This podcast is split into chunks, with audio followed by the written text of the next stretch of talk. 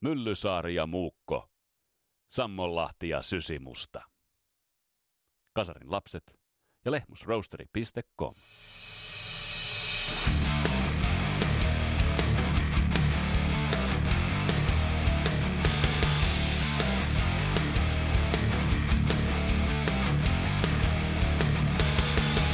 Tässä Kasarilapset podcastin jaksossa aloitetaan sarja, jossa luodetaan läpi 80-luvun vuodet.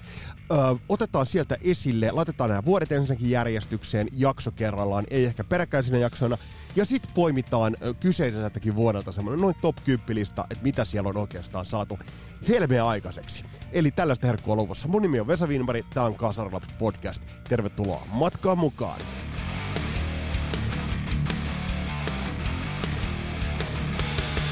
Ja Kasarilapset podcast pahdetaan kasaan tuttuun tapaan yhteistyössä Suomen parhaan paahtiman Lehmus Roasterin kanssa koodilla Rock and Roll Never Dies 15 pinnan alennusta kaikista kahvitee ja kaakao laaduista tilauksena tuolta nettisivulta. Ja tuossa männä viikonloppuna oli myös Tuskafestari, siellä myös Lehmus Roasteri isosti oli esillä. Ja tosi makeeta oli nähdä videoita, pätkiä, fiiliksiä äh, tuskafestareilta. Mä oon itse ollut, josta älkää kysy minkä takia, mutta jostain kumman syystä, mä oon viimeksi ollut tuskafestareilla 2003, taisi olla silloin, kun Alexander Kuoppala soitti vikan keikkansa Children Bonomin riveissä. Ja ensi kesänä, tulee pariket vuotta, niin ens, ensi kesänä palataan rikospaikalle. Mutta loistavan näköistä meininkiä ja tosen, tosiaan kuten todettua, niin myös Lehmusrosteri oli mestoilla. Mikä sen hienompaa?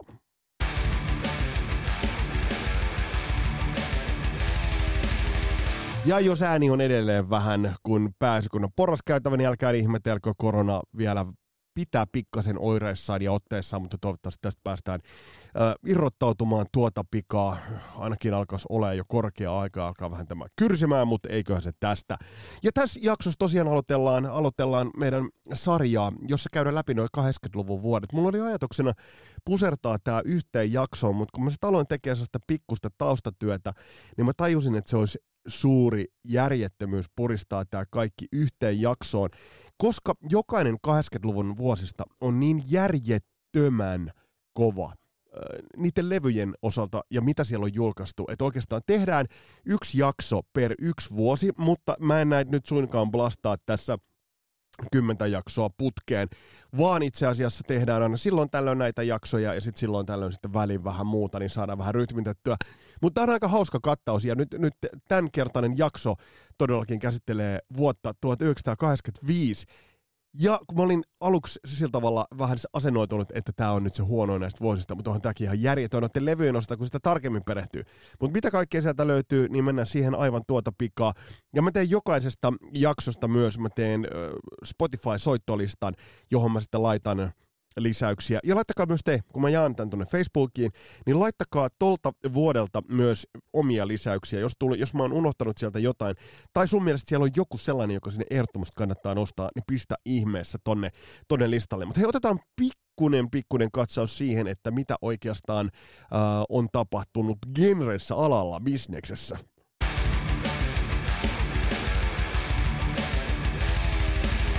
No se spekulaatiohan tuli totta kai, että Gene Simmonsin haastattelusta, että Farewell Tourille taidetaan lisätä keikkoja, ja oliko jossain haastattelussa myös mainita siitä, että bändi saattaisi tulla vielä Suomeen, eli toi edellisessä jaksossa käsitelty keikka, tai pari jaksoa sitten käsitelty keikka, ei olisikaan sitten niin viimeinen Suomen keikka. No, en mä nyt varsinaisesti, kun tietää, että siinä on Simmons ja Stanley asialla, niin en mä nyt ihan varsinaisesti niin kuin Mm, pidättelisi hengitystä, niin tämä olisi järin yllättynyt siitä, että jos nyt näin olisikin, että bändi vielä tulisi. Yhtä kaikki bändi veti loistavan setin jäähallissa, on, ja on vetänyt hyvää kiertoetta ja hyvällä sykkeellä jos nyt sitten tulevatkin, niin, niin no, tietävät varmasti itse, mitä tekevät. Tai sanotaanko näin, että bändin laskukode tietää täsmälleen, mitä, mitä ovat tekemässä.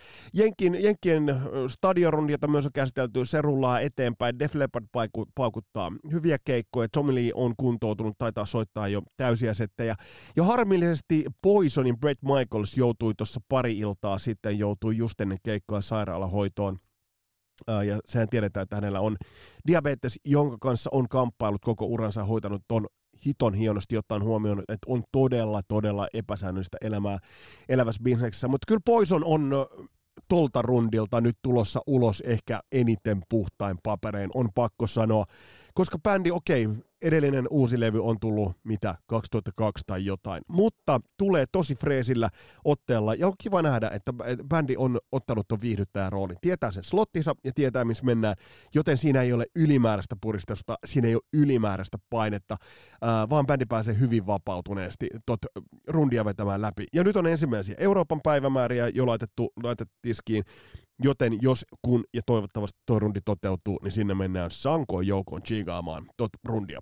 Mutta hei, nyt lähdetään pikkuhiljaa kohti vuotta 85, jonka mä oon rankannut 80-luvun vuosista huonoimmaksi. Mutta millainen toi vuosi oli ja oikeastaan mitkä asiat tuota värittivät? Mä en tee tästä nyt mitään sellaista, että ja helmikuussa 85 tapahtui sitä, että, ää, te voitte jokainen käydä Wiki, Wikipediasta ja muualta tsekkaamassa. Mä nostan mun omat nostot ja sellaisen teeman mä löydän jokaiselle näistä vuosista, mikä selvästi värittää tota vuotta. Ja niin löytyy myös vuodelle 1985.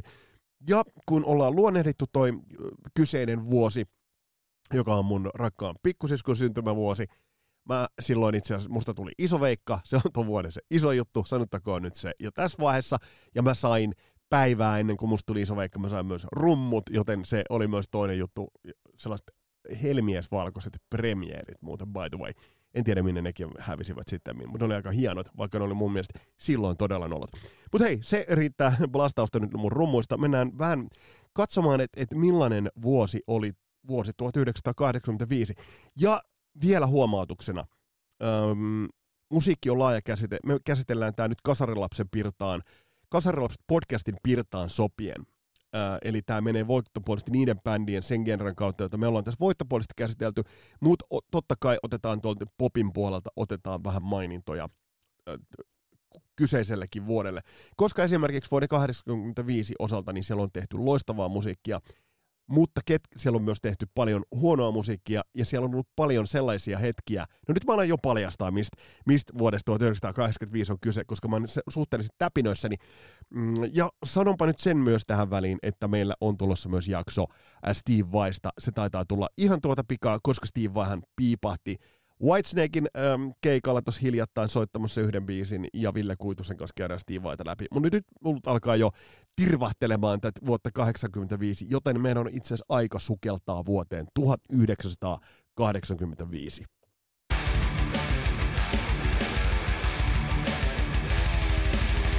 Öö, toki tehdään vielä toinen reuna huomautus. Mä käsittelen tämän voittopuolesta totta kai kansainvälisesti, kansainvälisessä mittakaavassa, öö, en niinkään suomalaisten bändien osalta öö, tai Suomi Rockin osalta.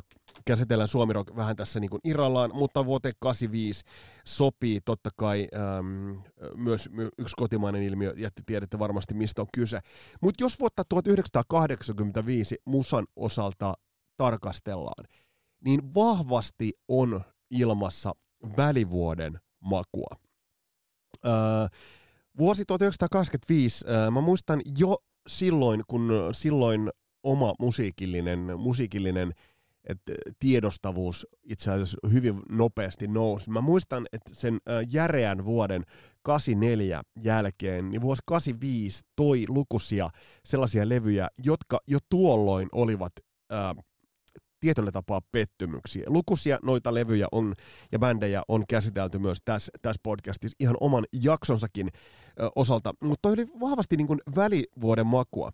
Jos vuotta 85 ajatellaan, niin jos sitä myös lisätään, niin se oli uran, urien laskujen ja hengähdysten ja toisaalta myös epäonnistuneiden jatkojen tai sitten vahvasti sellaisen calm before the storm – fiiliksen vuosi. Mm, mä en nyt näihin kiinnitä vielä bändejä, koska mennään tota listausta läpi, niin, niin me löydetään sieltä näitä kyseisiä, kyseisiä levyjä. Mutta mä korostan, mä toistan nyt 85, vahvasti välivuoden makua, urien laskusuunnan suun, su, suun, suuntien käyn, käynnisty, mitä tuo on niin vaikea sana, laskujen alamäkien käynnistymisiä, hengähdyksiä – epäonnistuneita jatkoja tai Calm Before the Storm, tällaista vähän niin kuin myrskyn, sen suuren myrskyn edellä vähän niin kuin oman linjan hakua. Ö, isoja tapahtumia mahtui tolle vuodelle. Ja tohon aikaanhan nousi tietoisuus siitä, että et, et, Afrikassa elettiin Etiopiassa ja, ja erityisesti Etiopiassa elettiin vahvaa ja, ja tosi traagista nälänhädän aikaa. Tolloin nousi, nous, jo aikaisemmin oli noussut Band-Aid Briteissä 84 puolella, mutta sitten tuli tämä We Are The World, Jenkkien muusikot laittoivat, laittoivat osaamisensa yhteen. Ja Live Aid silloin kesällä 85 oli yksi erittäin erittäin iso juttu tolle kesälle. Ää, ja ja sitten popin puolella Madonna, Ahaa, kaikki tämä ää, olivat isosti esille. Ää, mitä tapahtui ää, bändeille, ää, jos mainitaan muutamia, niin, niin David Lee Roth lähtee solo-uralle, eli, eli julkaisee The Grace from the Heat, mutta se tulee tuolla, tuolla listauksissa. Ja sitten suomalaistaan Hanoi Rocks yrittää räpistellä sen jälkeen, kun Russell on traagisesti kuollut. Eli tässä on jo muutamia mainintoja näistä niin sanotuista välivuosista. Mutta lähdetään listaamaan tot vuotta 85, nimittäin siellä, on, on, siellä löytyy todella paljon sellaisia levyjä, jotka ovat näihin edellä mainittuihin elementteihin. Mulla on hirveän vaikea nyt puhua ennen kuin me lähdetään listaamaan, mutta mi- mitä mä nyt päämisin tästä turhaa? Lähdetään itse asiassa listaamaan ja lähdetään vähän katsomaan, että mitä tonne vuoteen 85 nyt oikeastaan on sitten niin kuin mahtunut, eli mikä teki tosta välivuoden tai tällaisten ähm, menestystä ennakoivien julkaisuiden vuoden.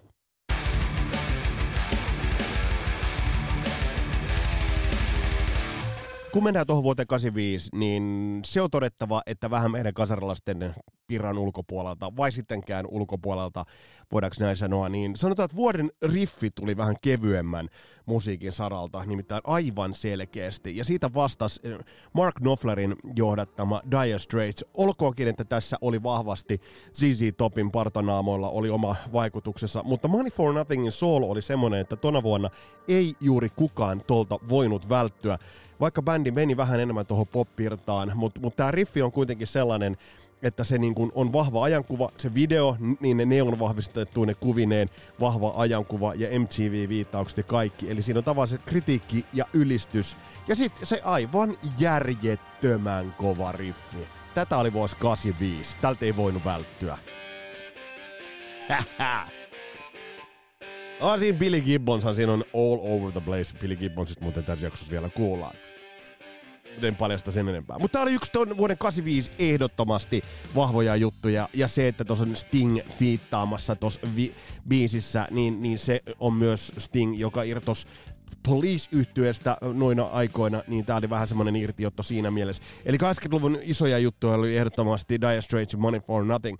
Mutta jos nyt katsotaan vähän näitä muita, mit, mitä tuolta vuodelta löytyy, niin mainitsin jo sitten välivuodesta. Lähdetään luettelemaan vähän näitä välivuosijuttuja. ACDCille mm, noi eivät olleet helppoja aikoja missään nimessä. Uh, Fly on the Wall-levy vähän herättää kummastusta nykyään, kun sitä kuuntelee, mutta välityöksi ehkä jossain määrin jäänyt, vaikka tos on omat hetkensä, mutta tää on ihan kummallinen tää tämän levyn äh, niin kuin soundimaailma. Kitarat vielä menevät, mutta toi Brian Johnsonin laulu on jätetty jonnekin Australiaan, kun muun bändi soittaa Jenkeissä. Öö, ja vaikka tää, tää soitettiin paljon Shake Your Foundations, IIO-jutut ja muut, niin tää oli iso, mutta kuitenkin tää on välityö bändille. Siitä ei vaan mihinkään pääse. pääse ähm, eli tässä niinku näkyy jo tää vä- vähän niinku välitöiden maku vahvasti. Vaikka nyt tuossa kuuntelin tämän levyn tätä jaksoa edes läpi, niin ihan ok.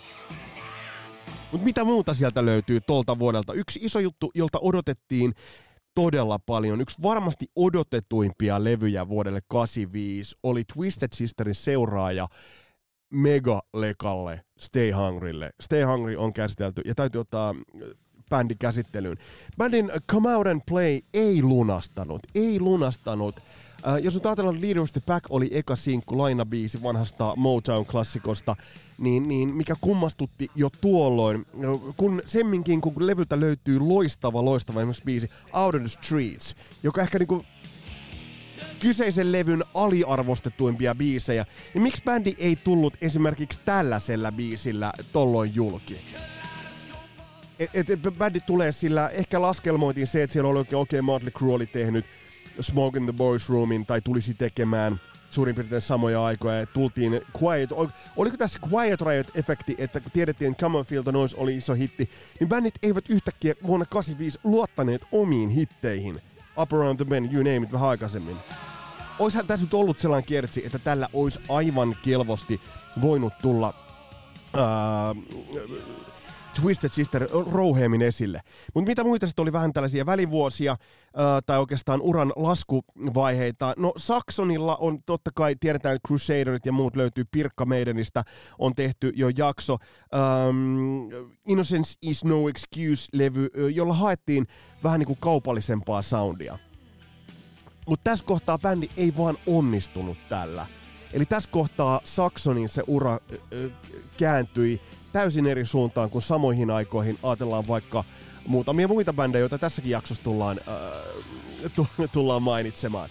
Ja Saxon ei kyennyt rakentamaan, vaikka tämä on ihan ok. Ja tässäkin kuulet, okei, no siellä on sitten kuunneltu, siellä on kuunneltu Van Halenit ja muut, että on lähdetty hakemaan sitä niin sanottua American Soundia. Ja that's all right, kuten kasarilapsi tiedetään. Se on täysin ok. Mutta sitten jos sä lähdet kisaamaan näiden Amerikan kurkojen kanssa, niin sun on parempi onnistua siinä. Sä et voi tulla Spedeltä, Britiltä näyttäen ja olettaa, että sä voit kilpailla jenkkibändien, rättien ja muiden kanssa.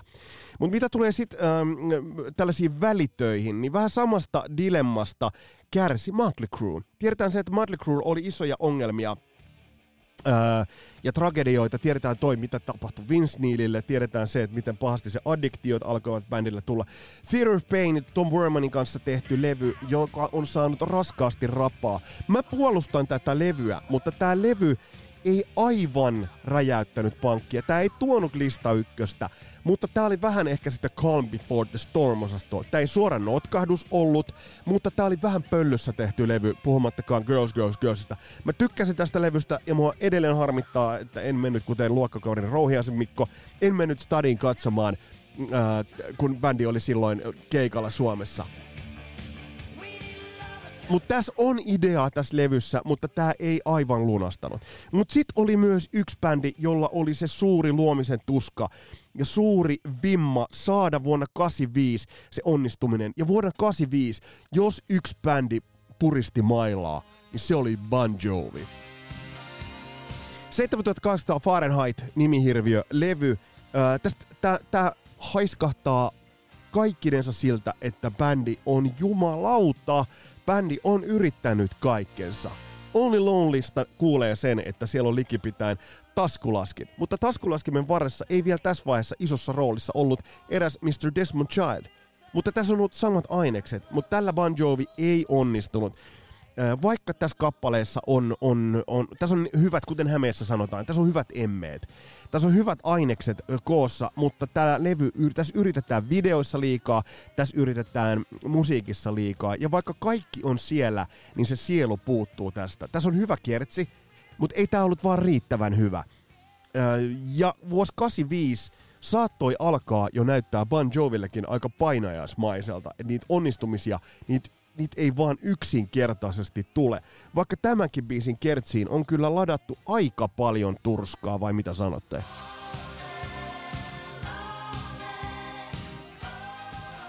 Mutta ei lähde, kun ei lähde, ja tämä levy ei lähtenyt. Siitä on kuvaavaa se, että miten pienissä ladoissa bändi soitti. Sitten oli yksi mielenkiintoinen bändi, joka ilmoitti vähän, että heads up, we're back. Nimittäin Amerikan rockari legendaari Aerosmith, Done with Mirrors, uh, Let the Music Do the Talking, ilmoitti nimittäin, ja tää oli vähän semmonen, että There's Rising Thunder, Permanent Vacation-levy tulisi tuleville vuosille, mutta tämähän rokkaa aivan kuten männä vuosina parhaimmillaan bändit Choisin, Addictit ja Roxit ja muut teki. Videossa oli jo vähän yritystä, eli Aerosmith vuonna 85 ilmoitti, nosti bostonilaisen käpyränsä pystyyn ja sanoi, että we're back. We're back, me ollaan tulossa. Varmasti harvat arvasivat, että mitä olisi odotettavissa, että millainen myrsky sieltä kaikkinensa tulisikaan. Mutta tällä levyllä ehdottomasti Aerosmith ilmoitti, että täältä tullaan. Ja tämä on itse asiassa jäänyt vähän jopa Permanent Vacationin äh, ja sitten varsinkin seuraajiensa ja varsinkin seuraajansa Pumpin varjoon tämä levy, mutta erittäin erittäin hyvä, hyvä levy. Ja jos nyt puhutaan sitä nousevasta ukkosesta, niin yksi sellainen levy, joka noi teki vuonna 85 erittäin, erittäin ison vaikutuksen. Valitettavasti äh, mun musalähteestä, mistä tätä toista nyt ei löydy, Crazy Nightsista, Crazy Nightista ei löydy sitä alkuperäistä versiota, mikä löytyy vinyylinä, mutta Loudness. Ukkosta alkoi tulla kaukaa, kaukaa nousevan auringon maasta. Ja tää levy kerta kaikkiaan, voi herran pieksyt se alkuperäisvinyyli kuulostaa hyvältä. Jos sulla on mahdollisuus saada toi haltuun, ota haltuun ja kuuntele pari jaksoa sitten, siellä on Loudness-jakso. Mutta vuonna 85, tää olisi voinut olla, tää olisi voinut olla vieläkin isompi. Kyllä. Mitä muuta vuonna 85 sitten julkaistiin tällä kasarilapset äh, saralla? No hei, pakko mainita. Totta kai yksi isoista jutuista kaveri, joka marssi ulos. Äh, vähän sen äh, instrumentaalipainotteisemman uran allun jälkeen, niin Ingvi Malmsteen kitaran slaattan, kitaran suurista suurin ilmoittautui, että I'm marching out. Levy on loistava, siinä äh, on kaupallista potentiaalia, I See the Light Tonight on jo sellainen, jo, joka, niin kuin, jolla, jolla ynkkä näyttää, että mistä kana kusee, ja, ja se, se todella kusee. kusee. Tämä levy on, on mm, allekirjoittaneelle yksi niistä Yngvien ehkä rakkaimmista. Loistavaa, loistavaa. Tässä on vielä se nuoren Yngvien Fury, tässä on se nuoren Yngvien ukkosmainen arroganssi, itseluottamus, jos on vielä se poikamainen semmoinen pien kainostelu, kunnes sit pahdetaan tuhatta ja sataa. Mutta jos mennään todella todella isoihin levyihin vuodet 85, niin vähän popimman ilmaisun saralta löytyy yksi erittäin erittäin iso leka.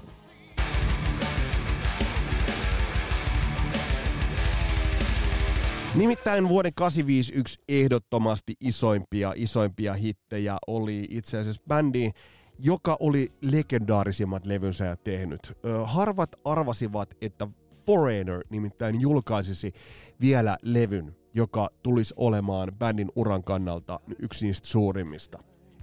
Agent Provocateur-levy, vuonna 85 ilmestynyt levy, on pehmeämpi, se on sielukkaampi. siinä ei ole enää sitä, mitä löytyi bändin legendaarisilta levyiltä, bändin, äh, bändin äh, rockimmalta osastolta, mutta kukaan ei voinut vuonna 85 välttää I Wanna Know What Love Is videota, ehkä Lou Grammin hienoimpia tulkintoja ja sielukkaimpia. Ja tää levy jollain tava, tavalla sai aika paljon itse asiassa vähän niinku pataankin tolloin. Ihan sen takia, että tää, tää oli niin softia. Tää oli niin softia ilmaisua että et, et, voin kuvitella, että perinteiset, äh, perinteiset Foreigner-fanit tässä kohtaa vähän niin kuin rykivät kurkkuaan, että mitä helvettiä sieltä nyt, nyt tapahtuu, että mitä, mitä, tämä, mitä tämä on. Mutta tämä kuitenkin, tämä biisi on noussut sittemmin tulevina vuosina, niin tämä on noussut isosti äh, Foreigner-klassikoiden joukkoon ihan sen takia, että, tämä biisi on niin järjettömän, järjettömän hieno – ja tämä biisi toimii todella, todella hyvin. Ja, ja kyllä tämä nyt voidaan jo lukea niiden Foreigner-klassikoidenkin joukkoon. Ehdottomasti.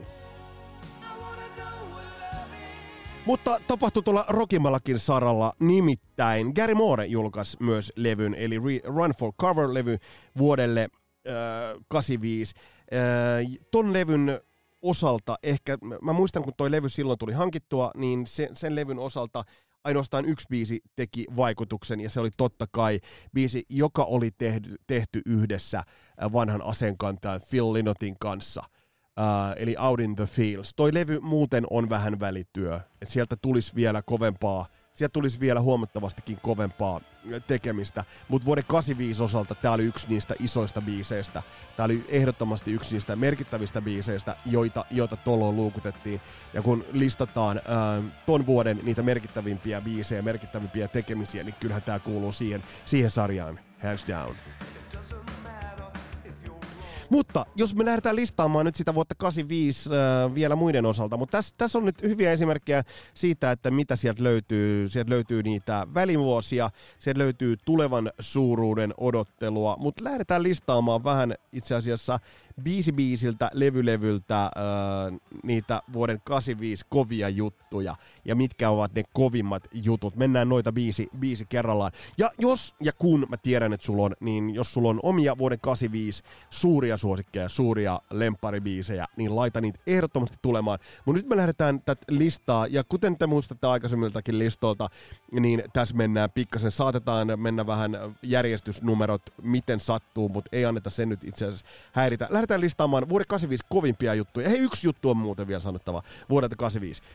Yksi niistä nimenomaan näistä puhutaan, no tässä näkee niin kuin miten tässä mennään. Yksi sellainen bändi, joka ilmoittautui myös ja nosti kätensä ylös, että täältä ollaan tulos, niin tuli Saksan maalta. Nimittäin, tiedätte kyllä, Halloween, Walls of Jericho mini-LP, äh, oli sellainen merkki, joka ilmoitti kyllä koko alalle, että täältä tullaan isosti. Ja pitää muistaa, että tämä oli monelle, äh, puhuttiin tuolloin vielä speed metallista, ihan äh, siinä mielessä puhdas, puhdas sävyisenä. Mutta toi oli kyllä, tohon aikaan Halloweenista puhuttiin speed metallina.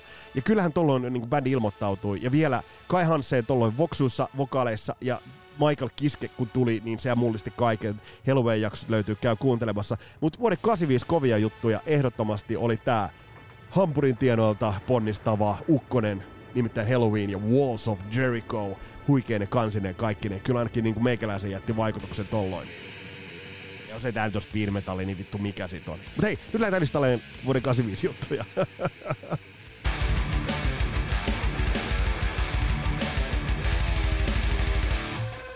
jos lähdettiin vuoteen 85 niin sanotusti riffillä sisään, niin riffillä lähdetään nyt listaamaan ja siellä 10 nostetaan tämä riffi, joka on varmasti niin kuin määrittää koko kasari-genreä ehkä hienoimmin.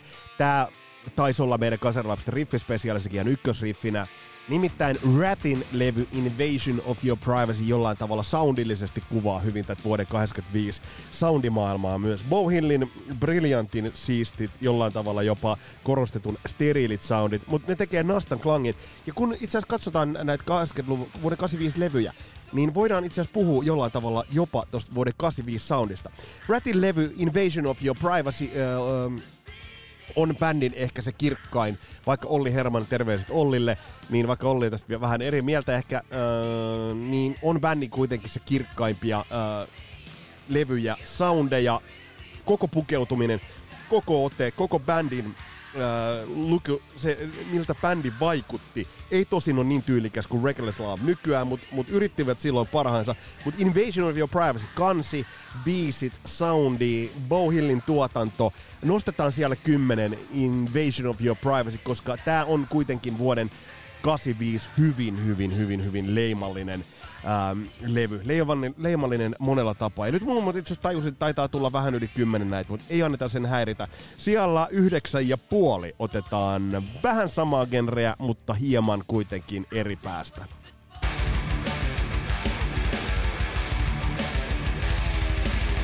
Mä en ihan varma, onko tää levy itse asiassa 80-luvun pettymyksiä vai vuoden 85 pettymyksiä vai suuria juttuja. Nimittäin Waspin toinen levy, josta tuossa vähän jo mainittiinkin, The Last Command, jonka nimibiisi on ehkä yksi levyn parhaimpia vetoja, äh, niin jos bändi olisi julkaissut mitä tahansa sen loistavan debyytin jälkeen, niin se olisi ollut pettymys. Oliko tämä pettymys, oliko tämä taiteellinen ähm, alamäki vai onko tämä aivan briljantti levy, äh, tämä olisi ollut klassikko ilman sitä debyyttilevyä? Ähm, Tämä kuitenkin vei bändiä jenkkikiertueelle ja vähän suuntasi isoille markkinoille. Eli siinä mielessä tämä on kuitenkin yksi kovista jutuista tolle vuodelle. Mutta kuten todettua, niin oliko tässä sitten kuitenkin pettymyksen maku jo mainituista syystä? Mene ja tiedä. Mennään nyt siellä puhtaalle sijalle yhdeksän ja nostetaan seuraava 80-luvun ja miksi mä puhun 80-luvusta? Puhutaan vuodesta vittu 85. Vuoden 85 kirkkaita helmiä. Ja se on jotain ihan toista.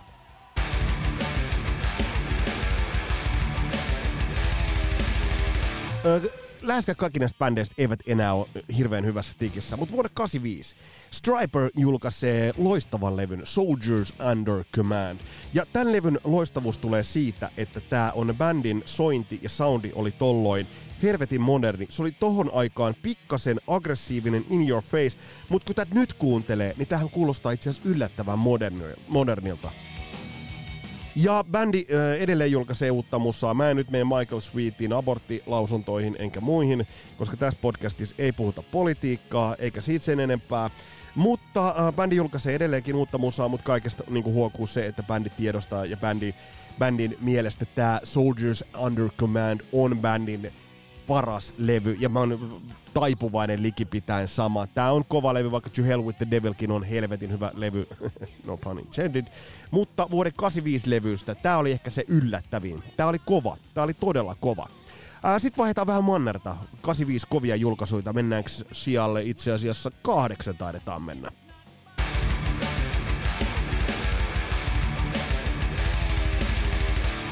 Kuten tuossa Saxonista jo mainittiin, niin vuosi 85 ja se Amerikan menestyksen tavoittelu ei Saxonille tuottanut taiteellisesti kovin mairittelevaa lopputulosta, mutta toi on toinen bändi, jolle vuosi 85 tuotti, kun bändi lähti tavoittelemaan sitä amerikkalaiseen yleisöön vetoavaa soundia. Kuitenkin kiinni pitäen siitä omasta soundista. Yksi bändi siinä onnistui loistavasti vuonna, armon vuonna 1985. Ja tällöin puhutaan totta kai saksalaisesta Acceptista, jonka levy, kuudes studialevy, Metal Heart, oli y- yksi 85 vuoden sellaisia juttuja, että jumalauta, tämä puhutti sekä Metsäkulman koulun pihalla että Hakalan yläasteen pihalla. Nimittäin Metal Heart oli sellainen soundtrack tietylle, tietylle ajalle, tietylle ajalle, ajalle tot vuotta 85, että tätä luukutettiin. Ja tämä on myös erittäin onnistunut levy, Theodore Dirksin tuottama levy, jos on briljantit soundit. Jos oli hyvät soundit tuossa äskeisessä Striperin Soldiers Under Commandissa, niin jumalauta on tässäkin slaavilaisella marssilla alkava ja levy, joka on vähän sitten fyyreellisiä. Te tiedätte kyllä tämän, tämän levyn ähm, Acceptia on, on käsitelty taustalla soiva Midnight Mover kertoo huumedealerista. Äh, Tämä on loistava biisi, josta Lordi on tehnyt myös muistaakseni loistavan version. Muistaakseni Lordi taitaa olla. Mutta tämä oli Acceptille loistava levy. Bändin äh, tästä tämän jälkeen teki Kaichukuban äh, se pakollinen äh, Japanissa tehty äh, live ja sitten Russian Roulette olivat vielä loistavia tältä alkuperäisestä kokoonpanolta, joka on myös käsitelty huolella kasarilapsissa. Mutta 85 ma- maaliskuun alussa julkaistu 85 äh, julkaistu Metal Heart-levy, kuudes levy, ehdottomasti yksi vuoden 85 parhaimpia levyjä. Ja tässä meidän rankkauksessa se menee, elämä nyt on ihan väärin, niin se menee sijalle kahdeksan, Accept the Metal Heart.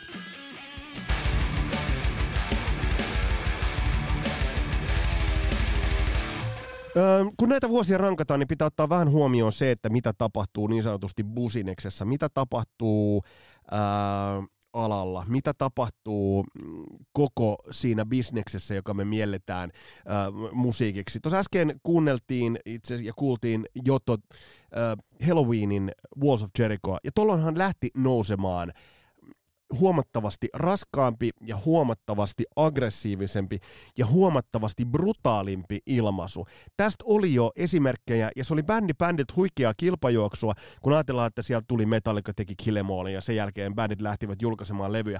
Vuonna 85 ähm, Slayer julkaisi Hellwaitsin, ja toi oli, siinä niin bändi kerrallaan, bändit veivät sitä ilmaisua pidemmälle ja pidemmälle sen brutaalin ilmaisun äh, suuntaan. Ja to, edellisenä vuonna Metallica oli julkaissut äh, äh, Ride the Lightningin, joka selkeästi työnsi sitä kirjekuorta pidemmälle.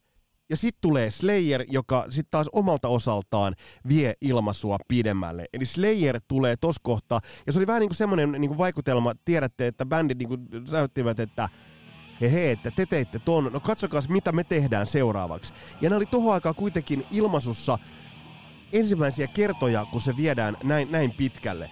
Ja Slayerin Hell Waits oli tässä kohtaa yksi merkkipaalu vuodelle 85. Vaikutusvaltaisimpia levyjä, vaikutusvaltaisimpia äh, statementteja, jota bändi, mikään bändi oli äh, ladannut. Jos tätä ajatellaan, miten synkkä ja miten raskas tämä on, niin ei ole ihme, että tämä kyseinen levy on ollut iso iso inspiraatio lukuisille bändeille tämän jälkeen.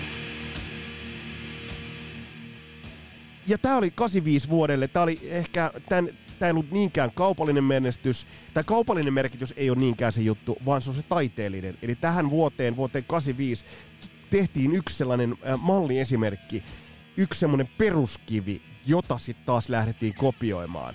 Ja kun se, se oli evoluutio, kehittyi, niin siinä mielessä vuoden 85 isoja juttuja oli ehdottomasti Slayerin Hello Waits, joka on todella kantaa myöten ahdistava. Brian Slagerin Slayerin tuottama 37 minuuttia silkkaa murhaa. Ja tää oli vielä, tiedetään mitä sieltä oli tulossa. Niin siinäkin mielessä tää oli yksi niistä Halo Waits-jutuista, jotka tosiaan antoivat odottaa, että mitä sieltä seuraavaksi onkaan tulossa. Ja sieltähän todellakin tuli.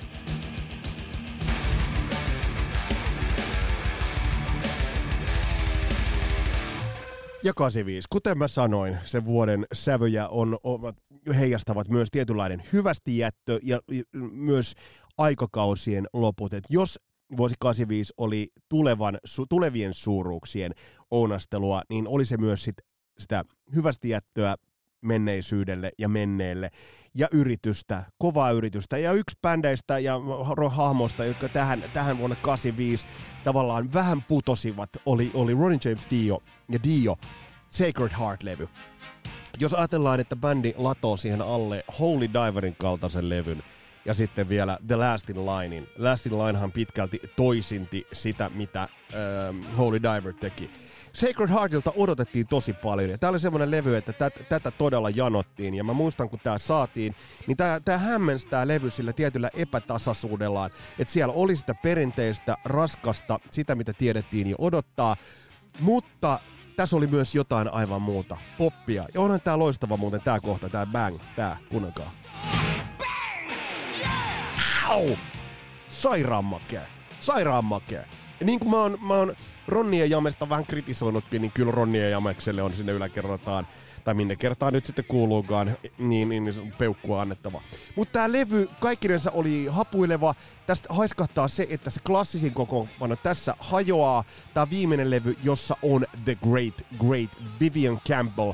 Me perustetaan muuten Tuomas Chakkiuksen ja, ja muutaman muun kanssa, niin me perustetaan semmoinen ja nyt puhutaan varsinkin Twitterin kasarilapset syvästä päädystä, niin, niin siellä on Sami Mikkosta ja, ja, ja, ja, ja muita, niin me perustetaan, me perustetaan sellainen Vivian Campbell Appreciation Society, koska se kitaristi on vaan loistava, ja Dion suuruus on isosti yhtä kuin Vivian Campbellin suuruutta, ja sitä kuulee all over the place, Shake It Heart, mutta on, ei, ei, ei, ei ole vaikea päätellä, että kyllä niin bändi Ronnie James Dion on täytynyt tiedostaa, että on ampunut tykistöstä parhaat putki. Parhaista tykistönsä putkista ne parhaat kudit on jo ammuttu ja on vaikea varmasti lähteä toisintamaan. Mutta tässä on tämä Vivian Campbellin suuruutta.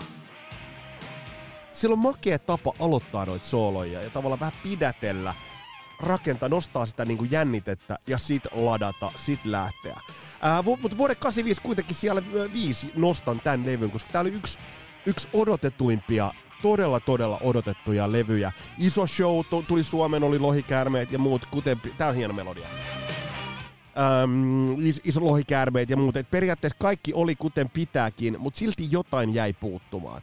Ja, ja tämä oli Diolle ehkä tietyllä tavalla se semmoinen äh, hyvästi jättö sille niinku musiikilliselle suuruudelle, sille Dion suuruudelle. Tämä oli suur levy, mutta liian epätasainen, äh, liikaa yritystä vähän sinne ja tänne ja se fokus pikkasen hajos. Mutta hei, jos 85 oli odotettujen levyjen vuosi, kuten The Last Command, Come Out and Play, niin yksi jumalauta odotetuimmista levyistä. Saatatte varmasti aavistaa jo, että mikä se kyseinen levy oli.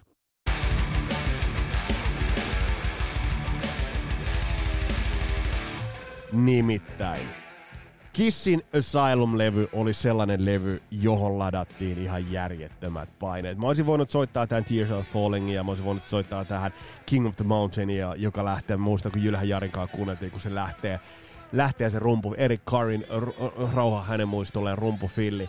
Mutta mut, äh, tää levy vaan, tää joutui samaan, samaan itse asiassa suohon, äh, ehkä Waspin ja Twisted Sisterin kanssa.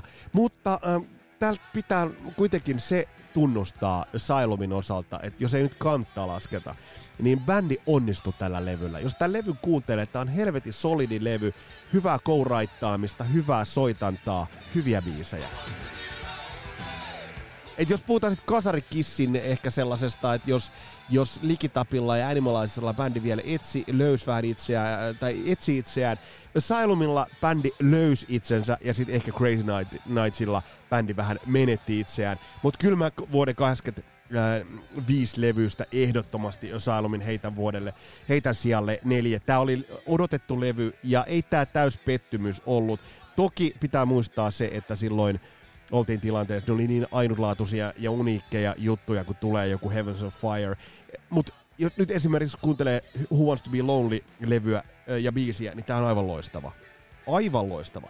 Mutta hei, mennään kärki kolmikkoon vuoden 85 osalta. Jos mä unohdan jotain, laita tuohon listaukseen alle omat ehdokkaat, mitä nostaisit tonne, tonne tilalle. Mutta nyt öö, itse asiassa Tämä on jännä juttu muuten itse asiassa. No puhutaanpa siitä lisää aivan tuota pikaa, mutta mikä menee sijalle kolme?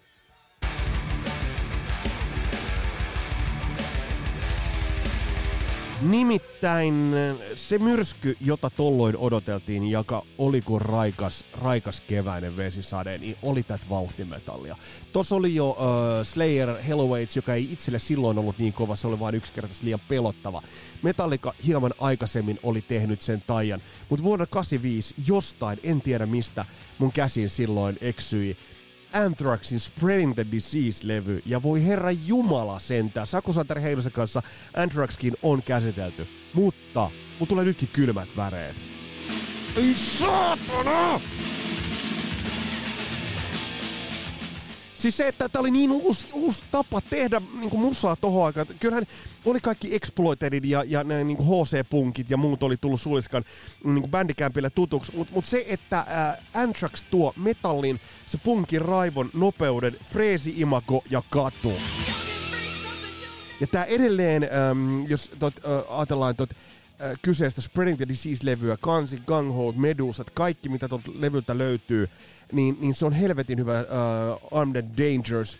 Joey Belladonna tulee laulajaksi.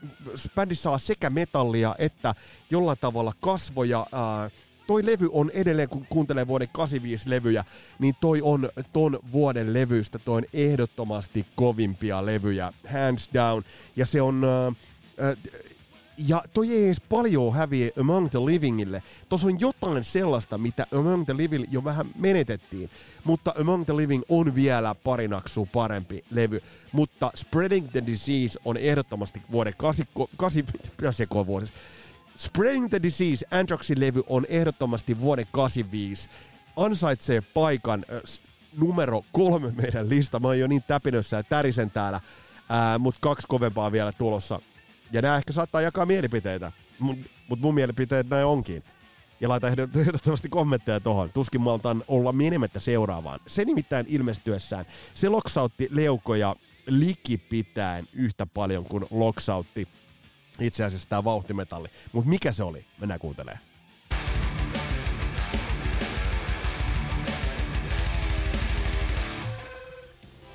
Nimittäin, nimittäin. Pikkunen likainen bluesbändi Texasista uh, ZZ Top julkaisi vuonna 85 levyn, jolla he itse asiassa näyttivät iso keso kaikille.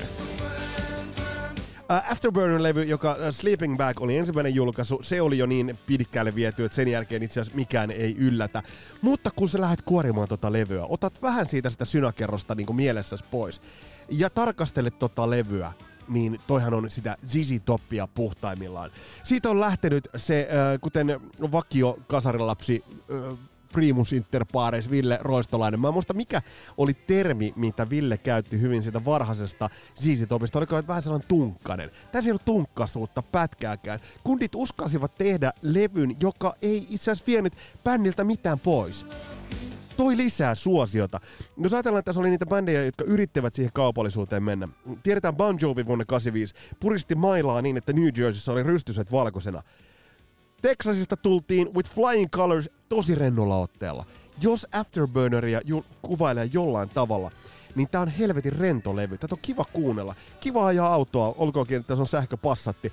Kiva ajaa ja vähän luukutella tätä aivan loistava. Ja jos nyt puhutaan ihan mennään vakavasti vakavuudetaan musiikin ääneen, niin Billy Gibbons, joka lainasi jo tai konsultoi uh, Money for Nothingin, niin tällä levyllä siis toi soundi, toi, toi on niin juustonen ja niin jollain tavalla kaikkea, kaikkea siistiä. Kaikkea siistiä. Et, et ehdottomasti Afterburner-levy menee vuoden 85 kakkoseksi. Mutta sieltä on yksi levy tulossa. Te saatatte aavistaa, mikä se on. Se on 85 vuoden ehdottomasti isoin merkittävin levy. Mennään siihen aivan tuota pikaa sitä ennen kerrataan vähän, että mitä tässä ollaan nyt ollaankaan mm, 85 päissään listattu.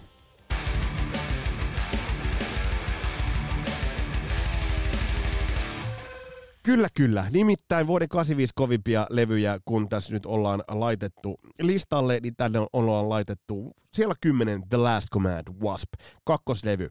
Uh, siellä yhdeksän Ratin Invasion of Your Privacy, Nämä saattaa mennä toisinpäin, mutta aivan sama. Siellä kahdeksan Striperin loistava Soldiers Under Command bändi osoitti tolloin, että on metallia. Uh, siellä seitsemän Acceptin Metal Heart-levy, joka ehdottomasti oli, ö, yhdisti sen metallin ja yhdisti sen myös siihen bändin ominaiseen kykyyn kirjoittaa vaan niitä loistavia, loistavia biisejä. Ö, siellä viisi Dion Sacred Heart, siellä neljä Kissin Asylum, ö, siellä kolme Anthraxin loistava levy Spreading the Disease ja siellä kaksi ZZ Topin Afterburner. Yksi levy, hyvät naiset ja herrat, jonka mä olisin halunnut nähdä tällä listalla – ää, niin olisi ollut se Hanoi Rocksin Two Steps from the Movie seuraava levy. Mitä se oiskaan ollut? Sillä voitaisiin itse asiassa joskus ihan aihe, mm, kokonaisen jaksonkin verran voitaisiin itse asiassa spekuloida, että mikä olisi ollut se levy, millainen se levy olisi ollut, minkä Hanoi Rocks olisi tehnyt, jos kaikki olisi mennyt kuten Strömsössä, Russell olisi säilynyt, ei olisi lähtenyt hakemaan Vincent kanssa lisää viinaa, bändi olisi saanut jollain tavalla kepitettyä addiktionsa, uh, mitä se olisikaan ollut sitä me emme tiedä. Mutta nyt on itse asiassa aika mennä vuoden 85 kovimpaan levyyn.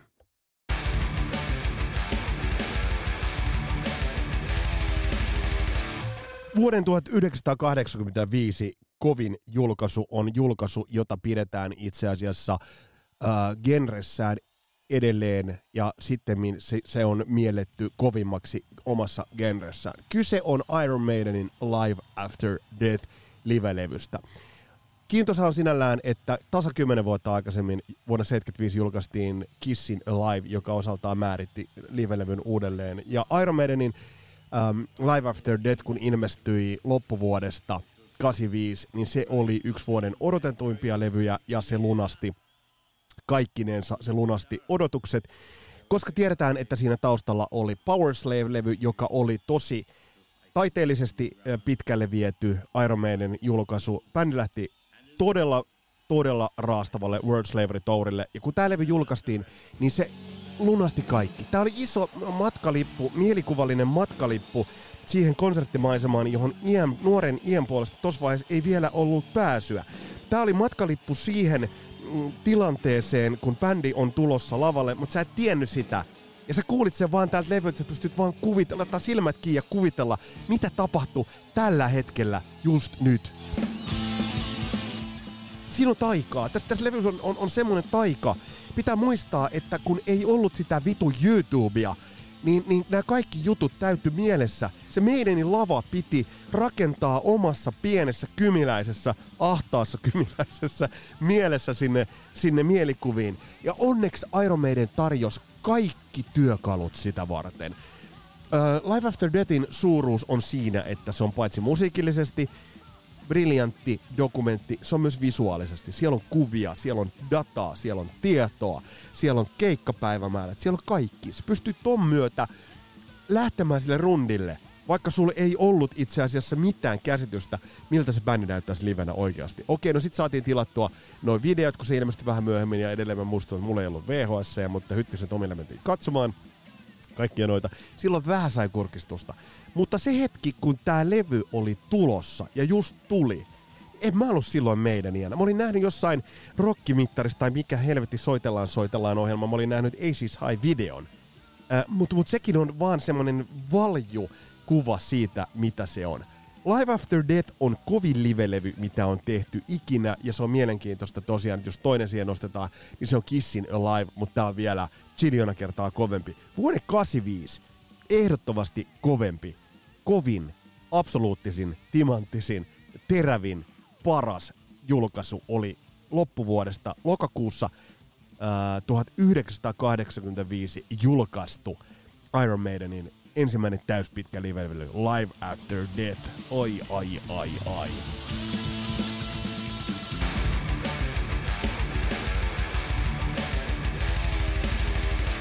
Eli tällainen kattaus tulee nyt sitten jokaisesta armon vuodesta vuosikymmenellä 1980-1989 ja saatetaanpa tehdä bonusraita sitten vuodesta 1990 tai 1991, mutta ei mennä vi- vielä siihen. Mä en tee näitä peräkkäin, koska tästä tulisi aika monotoninen blastaus, mutta mä aina silloin tällöin palaan näihin vuosiin. Ja jos sulla on ehdottaa mm, näitä levyjä näille vuosille äh, tai vuosikymmenille tai, tai vuosille, niin laita tulemaan vaikka tuohon postauksen alle tuohon Facebookiin, että mitä unohtuu, mikä olisi pitänyt olla olla, minkä mä kenties unohdin ihan tyystin, mitä mä en noterannut. Ja pop-puolihan tuolla jäi nyt käsittelemättä. Tässä oli tämänkertainen Kasarilapset podcastin jakso. Mun nimi on Vesa Wienberg. Palataan astialle. Moro!